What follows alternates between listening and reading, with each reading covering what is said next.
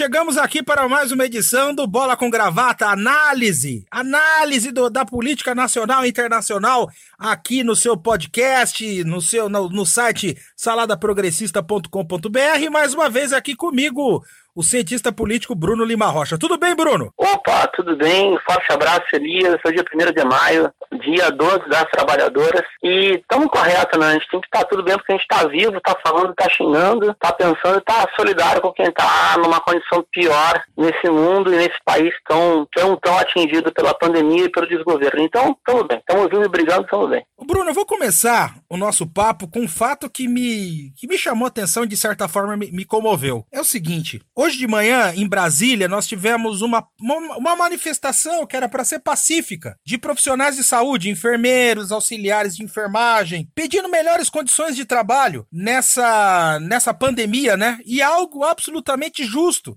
diante daquilo que nós vemos no noticiário. E uma pessoa, aliás, um grupo de pessoas é, bolsonaristas é, tentaram agredir esses manifestantes, os enfermeiros, os médicos. Eu sei que a gente vai falar daqui a pouco dos absurdos ditos dessa semana, mas aquilo me, me doeu o coração e eu fiquei pensando, Bruno, passamos de todos os limites, né? Olha, Elias, eu acho que toda semana a gente passa de todos os limites, né? não, não é por acaso que tem alguém que a gente chega a perguntar e perguntar com seriedade se é um esquizofrênico, se é um neurastênico, se é um louco, se é um sociopata, se é um psicopata, se é um mentiroso contumaz. Eu, eu queria trazer esse problema por um ângulo assim meio chato, chato da, da luta política, né? É que é o seguinte, tá no campo do simbólico. Tipo, eu acredito que aquelas pessoas que estavam de branco, eu vi o vídeo, tá? E foram fazer um protesto silencioso, reivindicando a memória dos seus colegas de trabalho, seus colegas de trabalho que faleceram na luta contra o, a pandemia, na luta contra o Covid, tenham de alguma forma se organizado. Eu não sei qual foi o tamanho daquela organização, tá bem? E possivelmente, eu não quero também parecer meio trouxa, né? Aquelas pessoas de amarelo que agrediram trabalhadoras e trabalhadores da saúde. E aí, como alguém que foi cresceu em torno do futebol, tanto eu como tu, né, profano a camisa da seleção brasileira, mais até do que o João Avelange e companhia, eles conseguem piorar, ser piores do que o Ricardo Teixeira no usar a camisa da CBF. Eu também não sei qual é o nível de organização que eles estavam. Estavam lá, estavam porque estavam, estavam todo dia, são a claque, tem transporte. Como tudo ficou muito no campo do simbólico, a gente fica discutindo o fato em si, né? Beleza, mas o fato, a intenção deles naquela agressão também foi o vídeo, também foi filmar, foi criar uma segunda, uma terceira tela, criar uma onda de digitalização. Eu vou te dar um exemplo muito louco, tá? Eu estava fazendo um programa de rádio hoje, da Jornal Integração do Brasil, né? No Movimento Nacional de Rádios Comunitárias, todo dia ao vivo. E aí tava passando a bola, o microfone tá fechado pra mim, né? Eu, pô, eu vou catar coisa no Twitter. Aquele, sabe aquele giro ao vivo? Vou dar um flash aqui que, que tá acontecendo. Qual é o maior assunto do Twitter no momento? Meu amigo, sabe qual que era? Fala. Peppa Pig. A Peppa Pig, eu fiz esse mistério que é muito sério, cara. Peppa Pig é marmita de pedreiro. Sem brincadeira. Sem brincadeira. E um monte de mulher compartilhando. Peppa Pig era o apelido, né? apelido terrível da deputada horrorosa Joyce Hasselman, que agora é arrependida de ter apoiado o Bolsonaro. Uhum. E supostamente o pedreiro que a faz em marmita é o seu ex-namorado, que não tem o menor pudor de ir pra internet e ficar falando mal do seu ex-namorado. Então, Cara, todo dia passa do limite. E aí, diante da nossa. Eu acho que tem isolamento social que prejudica muito, tá? Porque creio eu que sem isolamento social a situação estaria bem diferente já. Mas com isolamento social e respeitando o que der no isolamento social, eu encerro com isso. A gente vai fazer essa resposta também na, na, na, na regra deles, que é a regra das redes, da brincadeira, da piada, do algoritmo. Eu virei humorista, cara. Para poder fazer luta política, eu faço mais piada do bolso que qualquer outra pessoa. Agora, a regra do jogo não é essa. A regra do jogo das antigas é uma ofensa feita a um é uma ofensa feita a todos e todas. Era caçar esses agressores aí, puni-los judicialmente e até ir para as últimas consequências, porque ninguém agride quem está trabalhando, nem agride quem está protestando pela morte no local de trabalho. Imagina, fazer uma comparação rapidinho. Você imagina um cortejo de pessoas que faleceram na construção civil e alguém passa num carro zero e atropela. Sim. Proporcionalmente foi quase isso. Enfim, todo dia a gente passa dos limites no Brasil, cara. Eu acho. Eu, eu vou fazer uma pergunta é, que é, é pueril. Ela é, digamos, até simplória. Mas eu acho que é, eu acho que dá oportunidade para que a gente explore o seu conhecimento e faça uma análise mais profunda. É, eu fico assistindo noticiário porque a gente vive disso, né? A gente consome notícia. E lógico, eu já vi deputado de direita, de esquerda de centro-esquerda. Eu já vi pessoas é, limítrofes, gênios. Quer dizer, eu já vi de tudo no parlamento. Eu já vi de tudo no parlamento. E, e a gente acaba até aceitando, entendendo, tentando, né? Conjecturar o que levou aquela pessoa àquele parlamento. É, exemplo do Tiririca, por exemplo, do Romário, que chegou a senador. Mas tem um caso, eu não gosto de fulanizar, Bruno, eu te juro, mas nesse caso eu vou também ter. Também não, também não. mas esse caso eu vou ter que fulanizar. Porque toda vez que eu olho na televisão, eu vou citar e você vai me entender. A minha pergunta que para na minha cabeça é a seguinte: o que aconteceu com o sistema político brasileiro que permitiu a eleição e uma escolha como dessa Carla Zambelli. Eu, eu, eu, te juro, eu não quero fulanizar, mas ela, ela, ela desafia toda a lógica do jogo político, da instituição, até de quem é meio, né, quem é adepto do anarquismo, respeito, acho legal também. É, eu, eu não entendo, Bruno. Eu não entendo. Eu queria que alguém conseguisse explicar como é que a gente, a gente chegou nesse estado de coisas para chegar em Carla Zambelli. Ah, eu até. eu tomei um susto que eu achei que você ia falar do Bibo Nunes, que é a prata da casa aqui do sul, né? Meu Deus, Mas, então... nossa, não, antes, antes, meu Deus do céu. Eu preciso dar, eu preciso é, dar esse testemunho. Eu, é, eu, preciso dar esse testemunho. Acho. Sábado, sábado, eu estava, eu estava numa live com a família, que a gente se reúne agora por live, né? Eu estava conversando com os meus parentes, com meu tio querido que mora em Lins, um outro aqui, outro acolá. E aí eu calhei de, de clicar na Globo News. Detalhe, eu dificilmente assisto Globo News. Dificilmente. É muito difícil. Mas sábado, 10 horas da noite, sem nada para fazer. E aí tinha um debate entre esse Bibo Nunes e o Alessandro Molon. Coitado do Molon. É, e olha que eu não acho o Alessandro Molon assim, ah, longe disso. Mas, Bruno, diante do, do, do deputado gaúcho, o Alessandro Molon virou, virou um estadista. É, porque. Sabe, a frase que ele cunhou no final das contas lá para participar, para terminar o debate, ele cunhou que Jair Bolsonaro não é violento, não é truculento, não é estúpido, não é grosseiro. Ele é incompreendido, ele é apenas sincero. Pronto, agora continua. Ah, não, tranquilo, vamos lá. Então, vou tentar fazer a tese conceitual, depois a gente fulaniza, né? eu tenho episódio. Eu tenho um episódio com Nunes que eu acho bem interessante. Um só, mas eu tenho. Que é o seguinte: a Carla Zambelli não era aquela que fazia plantão no Congresso para falar mal de, de deputado, que ela ia com o telefone celular, se dizia advogada do povo, defensora de defensora daquilo outro. Também a tal da Joyce Hassman. Quem que foi a biógrafa do Moro? Foi a Joyce ou foi a Carla? Uma das duas, né? É, uma das duas. Que, então, é, eu acho que essas pessoas, de alguma forma, eu sempre fico perguntando assim, qual é o limite? Elas são cínicas, elas são canárias, elas são as duas coisas. Mas em algum momento, essas duas figuras, três com o Bibo Nunes, que é mais batalhada, mais velho de guerra, construíram uns personagens políticos, uns arquétipos políticos, e com isso se promoveram, né? Tipo, vou falar um negócio absurdo aqui, tá? Um cara que construiu um personagem político e rompeu com o próprio personagem pra se dedicar à política profissional, não concordo com suas teses, mas eu reconheço nele um esforço quando ainda era da base do governo, é o Alexandre Frota, por exemplo. Ele, ele disse que ele começou um movimento na internet depois de 2013, que queria protestar para melhorar o país e não queria fazer por esquerda. E aí chegou no parlamento, deu de cara com umas cobras criadas, com gente muito experiente. Ele fez um elogio rasgado, até com o, o Twitter dele aberto aqui, ao senador Humberto Costa, que é, foi também da pasta da saúde, é médico. Ele falou: ah, eu queria algo assim, eu queria ter habilidade, saber fazer política como o Humberto Costa fala das pautas que, de, que interessa. E ele foi rompendo, né, com a idiotice bolsonarista. Agora, o cara é um personagem, já fez de Gogo Boy, já fez de Valentão, já agrediu gente. Eu sempre acho que as pessoas podem, de alguma forma, se redimir, tá? Eu acredito que essa gente aí criou, criou o, a palavra da moda é persona, né? Eu sou, cara, como eu sou ruim desse negócio. Ah, criou seus personagens, vou, vou das antigas, a moda genética essa, criou seus personagens e resolveu viver a própria novela, mas aí tem repercussão, tem Twitter, a gente tá falando sobre isso. E creio eu, e não, também não dá pra negar, as pessoas foram eleitas, né? Janaína Pascoal foi eleita, Eduardo Bolsonaro foi eleito e reeleito. E assim segue. Então, por exemplo, a gente está falando dessas pessoas, Elias, não só porque elas foram eleitas, mas antes elas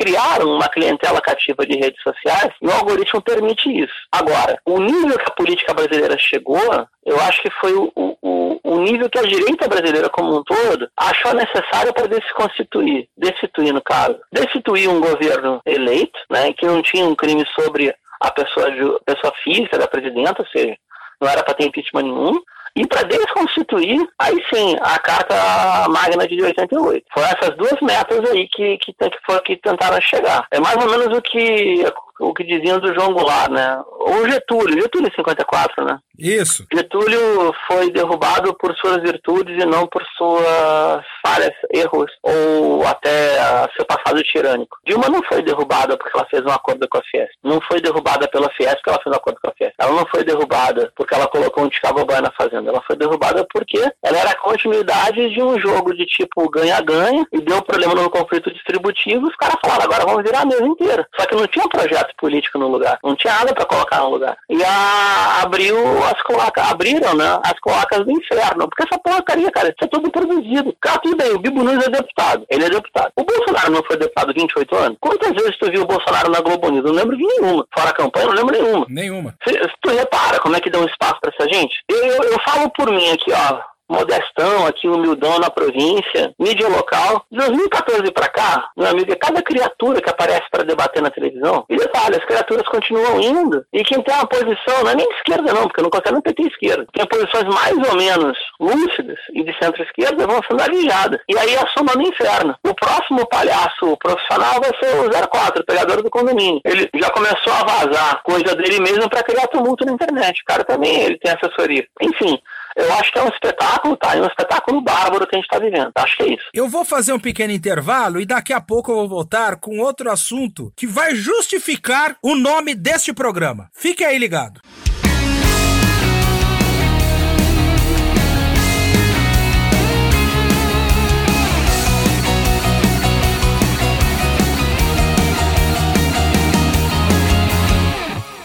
Voltamos com o segundo bloco do Bola com Gravata. Eu juro para vocês que no terceiro bloco eu vou falar das frases e declarações do Jair Bolsonaro ditas durante a semana. Mas agora eu quero, eu quero fazer uma junção dos dois assuntos que eu, que eu estudo, que eu acompanho há muito tempo, que é o futebol e a política, e eu quero a análise do Bruno. Bruno, como é que você observa esse movimento fissurado do Jair Bolsonaro em querer o retorno do futebol? Eh, conversando até com Renato Portaluppi para verificar qual o time ideal para se voltar aos gramados? Bah, Elias, eu, eu, acho que tá na mesma lógica de ele falar que a, que a coronavírus é gripezinha resfriadinho. Eu vejo que é a mesma coisa. Porque, por exemplo, vou tentar trazer um pouco de racionalidade. Né? Eu acho que a intenção do Bolsonaro sempre é criar confusão. Né? Ele está lá para destruir, não para construir. Ele está lá para confundir, não para indicar caminhos viáveis, de nenhum aspecto. Então, vamos pensar aqui. ó. Se fosse para reabrir é, campeonato, a gente não ia poder usar, a gente, o Brasil, não ia poder usar aeroporto. Né? Então, o único torneio nacional que poderia ser realizado e com portões fechadas são as chaves regionais da Série D, não é isso? É verdade. Bem lembrado, é? bem lembrado, é isso mesmo. Ou então, e aí sim eu morro de pena porque os pequenos clubes do interior, eles dependem dos clássicos, dos dois jogos de clássicos com os grandes times de capitais ou ou times grandes, que o Santos é na capital, mas é time grande também, voltar com os torneios estaduais com portões fechados. Mas ainda assim, ó, pô, cada time, tá? 11 em campo, 6 no banco. Geralmente viaja o quê? Viajam 8 de reserva. Comissão técnica, técnico, auxiliar técnico, preparador de goleiro, preparador físico, massagista. Você tá falando o quê? Pelo menos 25 pessoas? Ah, barato. Tá? Põe aí, de 25 a 30 pessoas na delegação. Quantas rodadas ainda? Sete rodadas? Em quantos municípios? Seis municípios? Cinco municípios? Infelizmente, os elencos também vão ser transmissores em potencial. Eu fico morrendo de pena, porque eu acho que é muito difícil manter, já é difícil manter o futebol profissional nos torneios estaduais. A TV já pagou as cotas, vai querer os jogos. Os jogos vão ocorrer quando? Com portões fechados. Enfim, isso eu estou tentando ter um pouco de racionalidade, porque está sendo discutido quando é que volta no Sul. E olha que o Sul não está com um pico de pandemia. Isso. Mas querer voltar em nível nacional e dizer, eu não vou ensinar missa para vigário, o cara tá da área, é, é, é, mexer com, com das alegrias mais profundas do povo brasileiro e o cara se colocar como. Aquele, sabe aquele tio valentão que, que, que é metido a valente e corre, mas tá sempre lá botando pilha, é, não vai dar nada, comigo nunca pega nada, que eu faço o que aconteça? o, o, o, garganta do bar? Então, lembra um pouco isso, cara. Como diz a gíria, né? falador passa mal, só que sempre sobrevivendo. Mas isso é também, impressionante. Mas isso também não mostra também uma intenção do futebol exercer aquele mesmo papel que a gente verifica em, em regime, seja de direita ou esquerda, de se aproveitar politicamente ou usaram politicamente o futebol para distrair e tirar o foco da população em relação a outro problema mais grave? É, eu acho que nesse sentido, eu sempre detestei esse rótulo, né, o ópio do povo, né, embora a ditadura militar tenha feito do futebol um dos seus carros-chefe de, é, de trazer o apoio popular, né? Vamos lembrar que a ditadura militar, o chamado milagre econômico, o Brasil foi tricampeão do mundo em 70, a gente estourou de pleno emprego, tinha pleno emprego mesmo, na verdade. Todo o governo uh, Médici e o início do governo Gás, até o governo Figueiredo, a situação não estava ruim, mas a ditadura promoveu um intenso e permanente arroxo salarial. Ela reduziu o poder de compra do salário mínimo de 64 até a hiperinflação de uma forma absurda. Absurda. E ao mesmo tempo a gente tinha uma diversão popular maravilhosa, que eu reputo. Se eu, cara, se eu tenho alguma brasilidade, olha que eu acho que eu tenho, eu devo ao futebol. Eu venho de classe média alta da beira da praia do Rio. Eu devo ao futebol, cara. Então, tipo, é um conflito. Agora, em plena pandemia, um dos ingressos estão caros pra caramba. Dois, a situação, os clubes estão todos inflacionados. Três, seria jogo de portão fechado. Pra quê? Quem teria mais interesse nisso são os canais de TV, ó, uma multicanalização, né? E, e, incluindo canais estrangeiros, Facebook, ESPN, Fox, ou seja, só seria para salvar um pouco o modelo, de, o modelo de negócio das transmissões televisivas. Eu não vejo outra razão. E você... Ou a razão é essa mesmo, só para fechar. Uhum. Você tem razão, Elias, que a razão é tipo, vamos, vamos iludir o pessoal, né? Vamos enganar tudo. Não tem o que fazer. A nossa função aqui é confundir e enganar. Isso o Bolsonaro é bom. E, e a gente sabe que o futebol tem um poder mobilizador e de inclusão absurdo. Porque você estava pensando aqui, você estava falando, eu estava pensando, né? Você mora em Canoas, no Rio Grande do Sul, e se você realizar uma retrospectiva, quando houve a ditadura militar e a então CBD, comandada por João Avelange, depois foi, foi comandada por vários militares, eles alargaram, eles alargaram a extensão do, do campeonato brasileiro, né? O campeonato brasileiro passou uhum. a ter 40, 60, 70, 80 clubes mas era para atender principalmente interesses políticos da arena em locais, em locais muito específicos, foi por intermédio da ditadura militar que Grêmio Internacional nacionalizaram as suas marcas. Porque o, o Internacional foi bicampeão, então, foi tricampeão durante a ditadura, 75, 76, 79. E o primeiro título do Grêmio foi 81. É, eu, eu fico é que assim, né? Vamos lá, Elias, aí, agora é o pepino isso aí, cara. É o seguinte, ó. É, o Brasil, durante a ditadura militar, ainda tinha a maior parte do contingente, ou seja, das forças do exército brasileiro, estavam apontadas para o suposto conflito com a Argentina. Então, ainda tem muito militar no sul, mas tinha muito milico no sul, tá? E vamos lembrar que a ditadura teve a. Eles são muito espertos, né? Era proibido ter eleição em capital de estado, em área de segurança nacional. Mas tinha um fase de conta eleitoral de arena e Em municípios que não eram nem, cap, nem as capitais, nem em segurança nacional. Por exemplo, Santos era segurança nacional, era raro ter eleição municipal. Rio Grande, por exemplo, que é um porto importantíssimo aqui no sul do, do estado. Mas eles tinham MDB e arena. Então o lema não era esse? Aonde a arena vai mal, mais, mais um nacional. Isso. Né? Onde a Arena vai bem, mais um também. É. E chegou a ter cento e poucos clubes. A gente teve a época dos grandes estádios. Por isso eu fico doido com essa porcaria de Copa do Mundo no governo Dilma. Que, cara, tinha que dar um peitaço. Porra, fazer arena nova, cheio de estádio caindo aos pedaços da década de 70. Olha o futebol argentino, que maravilha que é. Os pessoal do estádio centenário e baba de alegria, entendeu? Eu e aí, dizer... uma fortuna. Arena Manaus, pelo amor de Deus. Arena em Cuiabá. Misto morrendo o misto operário lá, botando 100 pessoas no jogo, aí cria um clube de empresário para se aproveitar da arena. Assim, se a gente for somar o conjunto da, das cagadas, dos erros, ele não foi equívoco, não foi, foi sacanagem mesmo, entendeu? O Lula sentou em cima do plano de reformulação do esporte brasileiro e não mexeu em nada. Pergunta pro Juca Tifuri, que foi que fez o plano em 2002. E aí a consequência agora é essa, cara. A consequência é a gente tem uma inflação do futebol mundial, na culpa da CBF, tá assim, e a gente tem uma desnacionalização das torcidas. Agora, você vai na Argentina, tá cheio. Quando tava aberto, não tá cheio. Por quê? Porque lá sempre se teve a cultura do localismo. Se o Brasil não fortalecer o localismo, a gente não vai ter o que fazer. E aí, para fechar, eu diria o seguinte, Elias, ó, quando voltar quando voltar, o calendário brasileiro é uma loucura, é um absurdo. Não tem como ter campeonato nacional com 30. Quantas rodadas são? São 39 rodadas? 38, 38. Aonde metade é 38, aonde metade é voando para cima e para baixo, classe A e classe Série A e Série B. Porque o jogador brasileiro, o jogador que joga no Brasil, vai ser o maior transmissor de vírus do planeta. Como foi, por exemplo, o, como foram os jogadores da NBA, do, do, do, basquete profissional americano lá, que a coisa não parou, é só um time lá contaminou cinco cidades. E o Bolsonaro tá literalmente, perdão o termo aqui, cara, cagando e andando pra tudo. Ele quer ter efeito da confusão dele. E você Posso dar um exemplo? O cara fugir do assunto? Ó, deixa eu passar o crédito aqui. Tem uma publicação eletrônica, revista Semana Online. É de Campo Grande, Mato Grosso do Sul. Quem edita é um velho, amigo meu, é velho mesmo, assim. Dos 80 ainda, carioca como eu, radicado no Mato Grosso do Sul, tá? E aí, ó, eu vou. Ah, eu fiz um artiguinho lá que mando pra um monte de, de revista, o cara fez a gentileza de publicar. E aí tá escrito, né? Duas variáveis da crise na era Bolsonaro, tá? Cara, a maior parte das respostas que tem dos bolsonaristas não tem nem debate. Hashtag fechado com Bolsonaro. Hashtag Bolsonaro tem razão.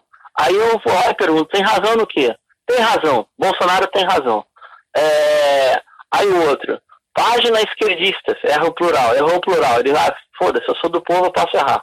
E aí segue o baile. Ou, ou seja, o, o, nível da imbecilidade, essa aqui, olha essa aqui, cara, olha essa aqui. Porque muitos, ó, o Bolsonaro está falando aqui, porque muitos vão aparecer fingindo ser eu e dizendo, eu sou o Messias.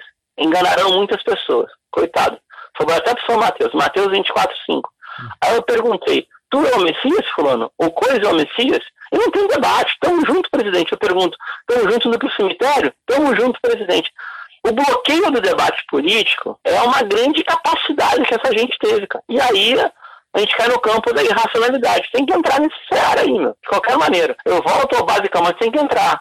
Seja pelo humor escrachado, que é mas a gente tem que fazer, seja desconstituindo os interlocutores, né, o argumento ad hominem, que é mas a gente tem que fazer, quem é o Olavo de Carvalho para falar de ciência, se ele mal consegue ser astrólogo, né? E também a gente precisa entrar no debate dos símbolos culturais brasileiros. Né? Enfim, os caras sabem fazer xixica, cara, e o fedorão que eles estão criando no Brasil é gigantesco. Dá para virar, mas vai dar um trabalhão, amigo, um trabalhão. Eu concordo com você, mas veja só, em cima dessa linha de raciocínio que você construiu, eu escrevi um post essa semana do Facebook, e eu não me lembro qual tema, mas é relacionado aos cristãos evangélicos, e eu vou voltar pro futebol, que daqui a pouco você vocês vão saber por quê. É... E tem um amigo meu que teve uma grande sacada. Ele também é cristão, evangélico, e alguns cristãos lá defendendo Bolsonaro. E aí, no final das contas, ele escreveu o seguinte: ó, sabe qual versículo que para mim é o meu versículo? Salmo 109, versículo 8. Aí eu tive. Eu falei, mas eu não, eu não decoro nada, né, Bruno? Eu falei, ah, vou lá. Eu vou lá para ver qual que é o versículo. Aí eu abro lá, Salmo 109, versículo 8. Sejam poucos os seus dias e que outro tome o seu ofício.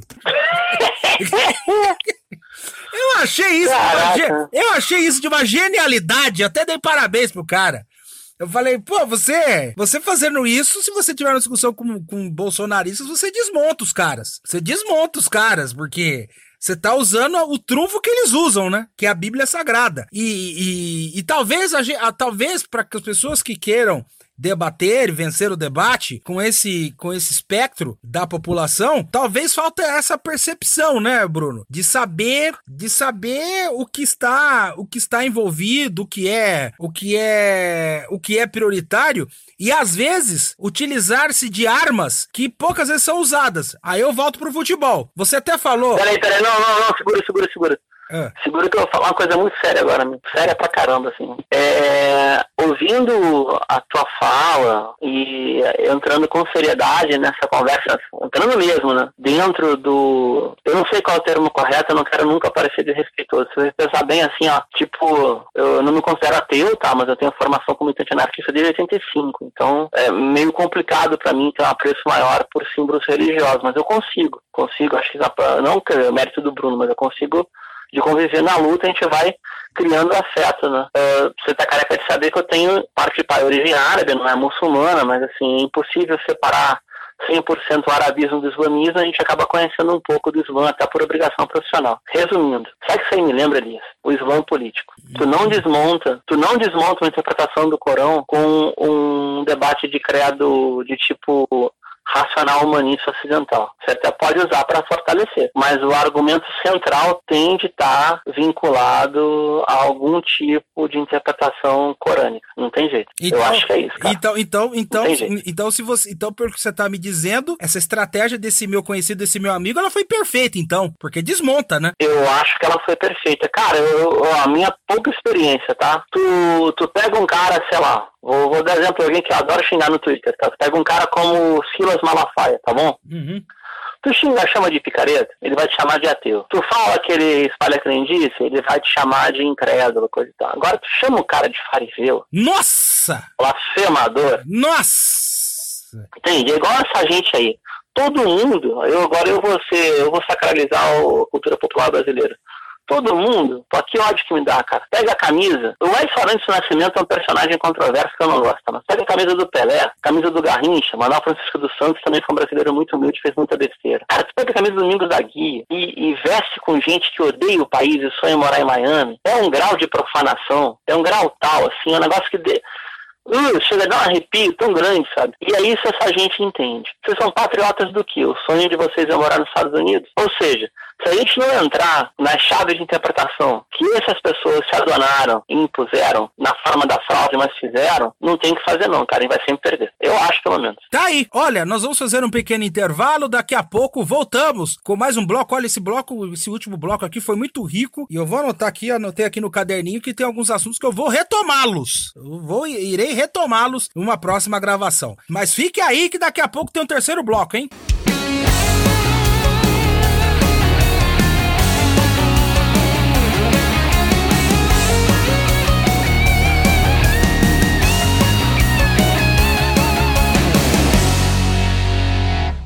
Chegamos com mais um bloco do nosso Bola com Gravata. E agora, Bruno, eu quero, eu quero a sua análise para o seguinte. Eu estava. É, é incrível, né? Que, a, com essa questão da internet, principalmente com as Smart TVs, ou com aquele aparelhinho do Google, o Chromecast, que você pega e joga o programa do celular para a tela da televisão e se transforma num programa como outro qualquer.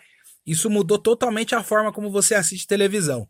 E ontem eu achei, por um acaso, eu não sabia, é, uma entrevista do ex-candidato a presidente da República, Fernando Haddad, pelo PT, no programa Entrevistas do Juca que fui. E a primeira pergunta do Juca foi muito, foi muito pertinente. Foi, foi pertinente mesmo. Que ele falou o seguinte: Ô Haddad, cadê você? Por que, que você não fala? Por que, que você não aparece? Por que, que, por que, que a sua voz não reverbera é, nos meios de comunicação tradicionais? Por que, que você tá, tá recluso? Aí o Haddad deu uma resposta, eu vou dizer a linha geral, Bruno, e eu vou querer sua análise. Ele disse o seguinte: que ele sempre esteve no lugar onde ele está. E que as pessoas não procuram ele, especialmente os veículos de comunicação tradicionais, não procuram Fernando Haddad, pelo seguinte: tô dizendo a leitura dele, hein? Deixar claro já. Quando ocorreu o que ocorreu com a Dilma Rousseff, ele falou que havia uma tentativa deliberada, tentativa deliberada de retornar a uma política de direita neoliberal com o próximo presidente e que esse presidente fosse de centro-direita ou de direita. E que a aposta estava sendo feita em cima do Alckmin. Só que o Alckmin, no primeiro turno da eleição, teve apenas 4% dos votos, e aí o grande empresariado, a cúpula diretiva e decisória do Brasil precisou apostar as fichas no Bolsonaro. E segundo ele, o que está acontecendo agora é que, diante da, da incompetência do governo Bolsonaro, Bolsonaro em administrar a pandemia, o Bolsonaro está jogando toda a sua energia. Não, os veículos de comunicação estão jogando toda a sua energia para reabilitar este campo de direita, de centro-direita, especificamente o PSDB. Por isso, destaque muito forte para o pro Eduardo Leite, governador de, de, do Rio Grande do Sul, pro, para o João Dória em São Paulo. Aí eu queria que você, diante dessas informações que eu, te passei, se você concorda com essa análise do, do, do Haddad. Quer dizer, estão sumindo, desaparecendo com as forças que ficaram em segundo lugar na eleição presidencial para tentar reabilitar as forças de, de direita e de centro-direita? Cara, eu acho que são dois assuntos diferentes, né? E ai, como as pessoas têm talento para misturar a análise com a intencionalidade. Eu acho que 100% não dá para separar, mas eu entendo que o ex-candidato candidato a presidente, o ex-ministro da Educação de Lula e também no período da Dilma, ele foi desonesto intelectualmente. Eu vou tentar explicar por quê. Uma coisa é o Haddad falar ou não falar. A outra é a tentativa de projeção dos pré-candidatos da aliança histórica PSDB-DEM. Não sei se consigo me entender. Ele não pode alegar, em hipótese alguma, que ele fala ou ele não fala pelo movimento dos oligopólios de mídia. Porque ele fala ou ele não fala como possível pré-candidato a alguma coisa no Brasil, que eu saiba, existe partido político, né? Se o partido dele autorizar ou não, tá?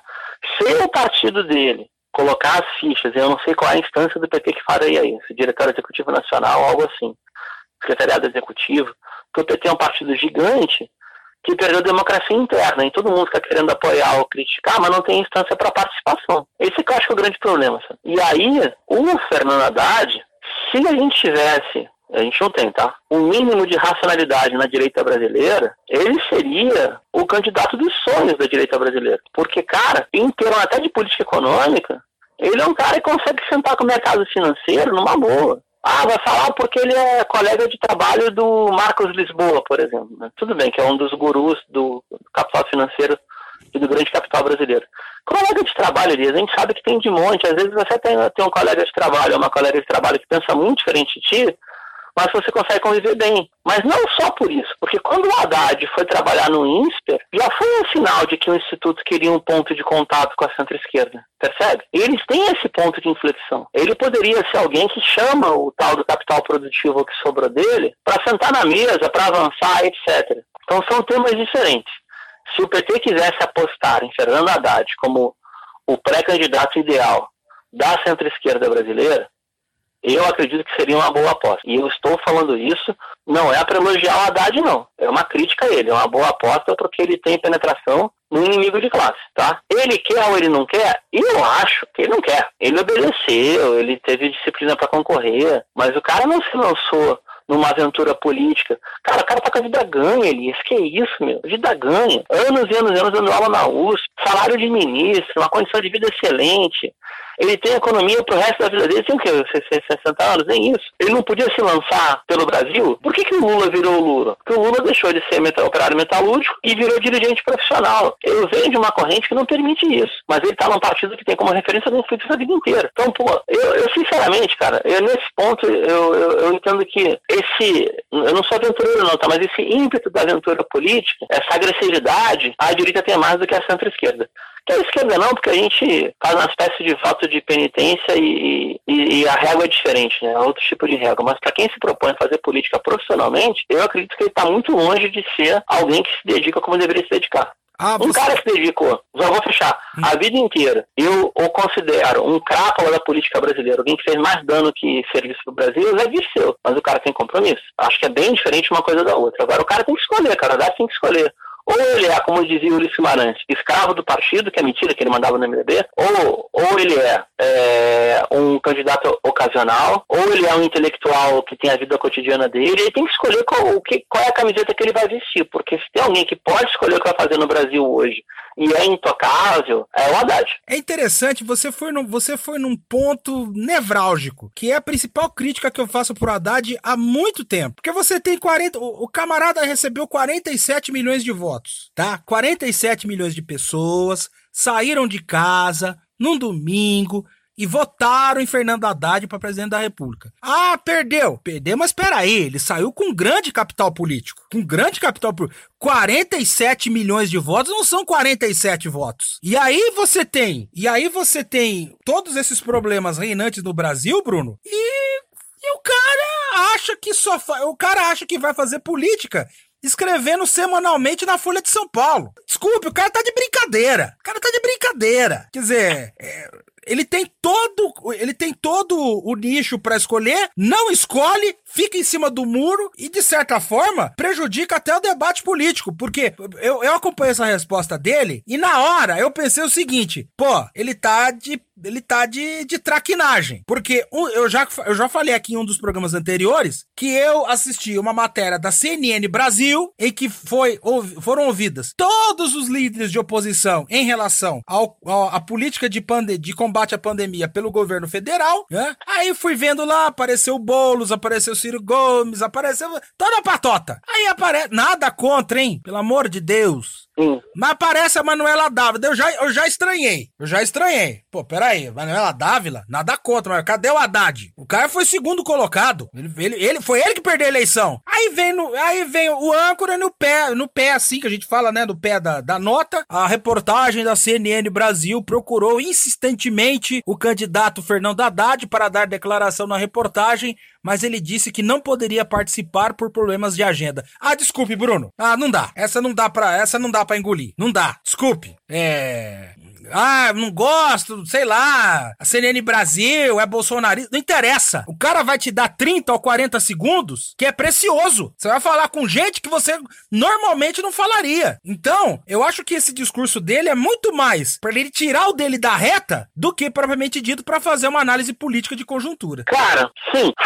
Isso é um problemaço, amigo. Isso é um problemaço. É, eu insisto, né? Acho que das, da, da, dos conceitos clássicos da ciência política, talvez aquele que eu tenha mais apreço é a tal da organicidade. Vou, vou explicar por que rapidinho, e não é cagar regra não, só explicar do onde é que eu tô falando, tá? Famoso lugar de fala. Tem vezes que ele funciona, agora eu acho que vai funcionar. Eu era moleque, moleque no Rio é muito menino, tá? E comecei a me interessar por política, obviamente por questões simbólicas, né? Direto já a primeira campanha do então candidato que voltava ao exílio, Leonel Brizola, em 82, a efervescência política do Rio de Janeiro de então. Mas eu era uma criança, então tudo é por símbolo, por afeto, por apreço. O problema é que esse pessoal continua fazendo política só assim, né? Tipo o Bolsonaro 04 agora e companhia, formam os personagens. E aí, Elis, é, eu me converti sozinho ao anarquismo, né? Ou seja, a ala esquerda da Primeira Internacional, a vertente federalista e de democracia direta do pensamento socialista mundial, é esse que é o anarquismo, o resto é desinformação, em dezembro de 85, tá? Mas eu só comecei a ter militância orgânica, ou seja, organizado, indo à reunião,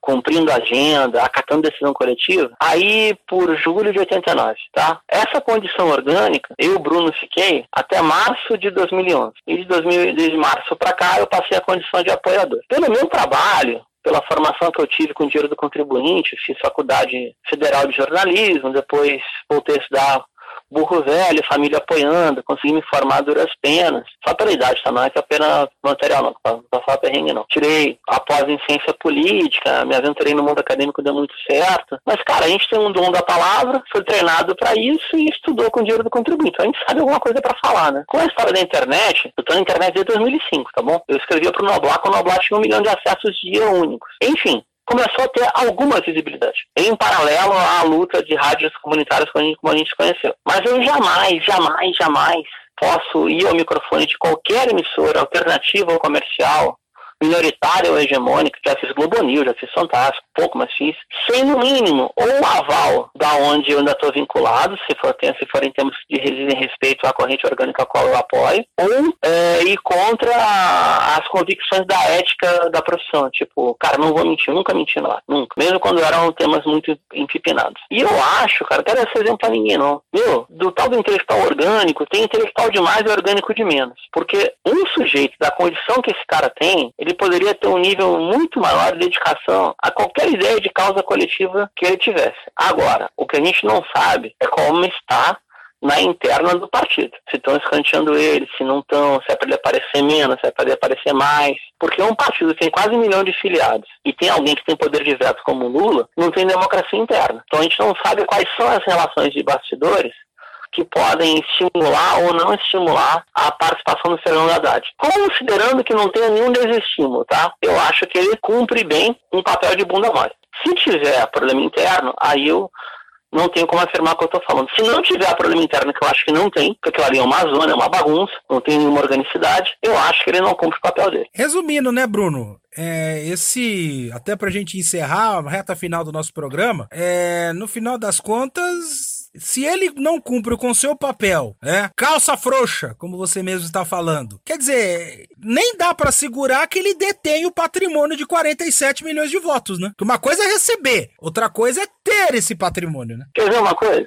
Agora agora, agora, eu tenho certeza que você tem audiência na Grande Campinas e tem um eleitorado petista cativo ainda. Agora, teus ouvintes petistas vão me odiar profundamente. Voto pra caramba, amigo. O Ernesto nem teve. E não se dignou a montar um, um mísero partido político para organizar o pensamento dele. E terminou fazendo papelão de eleger pela proporcional a doutora Vanita. Lembra disso, né? Doutora Vanir. Doutora Vanir, que terminou fazendo namoro na TV. Isso. Então, tipo, podia ser doutor Vanir também, porque ele elegeu o vizinho dele também, que nem sabia o que tá fazendo como deputado. Então, tipo, patrimônio eleitoral, tu tem de cativar, né? Olha o Bozo, cara, que cria um tumulto por dia, dia sim, dia não também, para manter a base dele ativa. Cara, tem de cativar. Eu, se eu fosse eu, a Haddad, eu pedia as contas do INSPER e ia rodar o país, governo paralelo, igual o Lula fez em 90, se eu fosse Haddad, mas eu não sou. Então, da onde eu venho, não tenho militância profissional, não pode ter, se tiver, tá expulso. Então, tipo, é outra forma de pensar a política. Agora, um cara que se propõe a ser presidente e não vai no debate, pelo amor de Deus, pelo amor de Deus. Bem, nós estamos encerrando aqui o programa. Aliás, quem escutou até agora deve ter estranhado, né? Poxa vida, vocês não comentaram nada a respeito da frase do presidente da República quando batemos 5 mil mortes de pandemia. Ele falou: e daí? E daí, meu amigo? Que todo mundo já sabe como é. Todo mundo já sabe como é. Então, eu e o Bruno, a gente não vai ficar discutindo aqui para sair do nada para ir para lugar nenhum. Vamos discutir coisas relevantes e pensar o país que é muito mais produtivo. Até a próxima, hein, Bruno? Pô, até a próxima, um abração e de novo, né? A gente faz por teimosia, mas é bom falar que tá bom, cara. Realmente se criou uma regularidade, pegando gosto pelo podcast.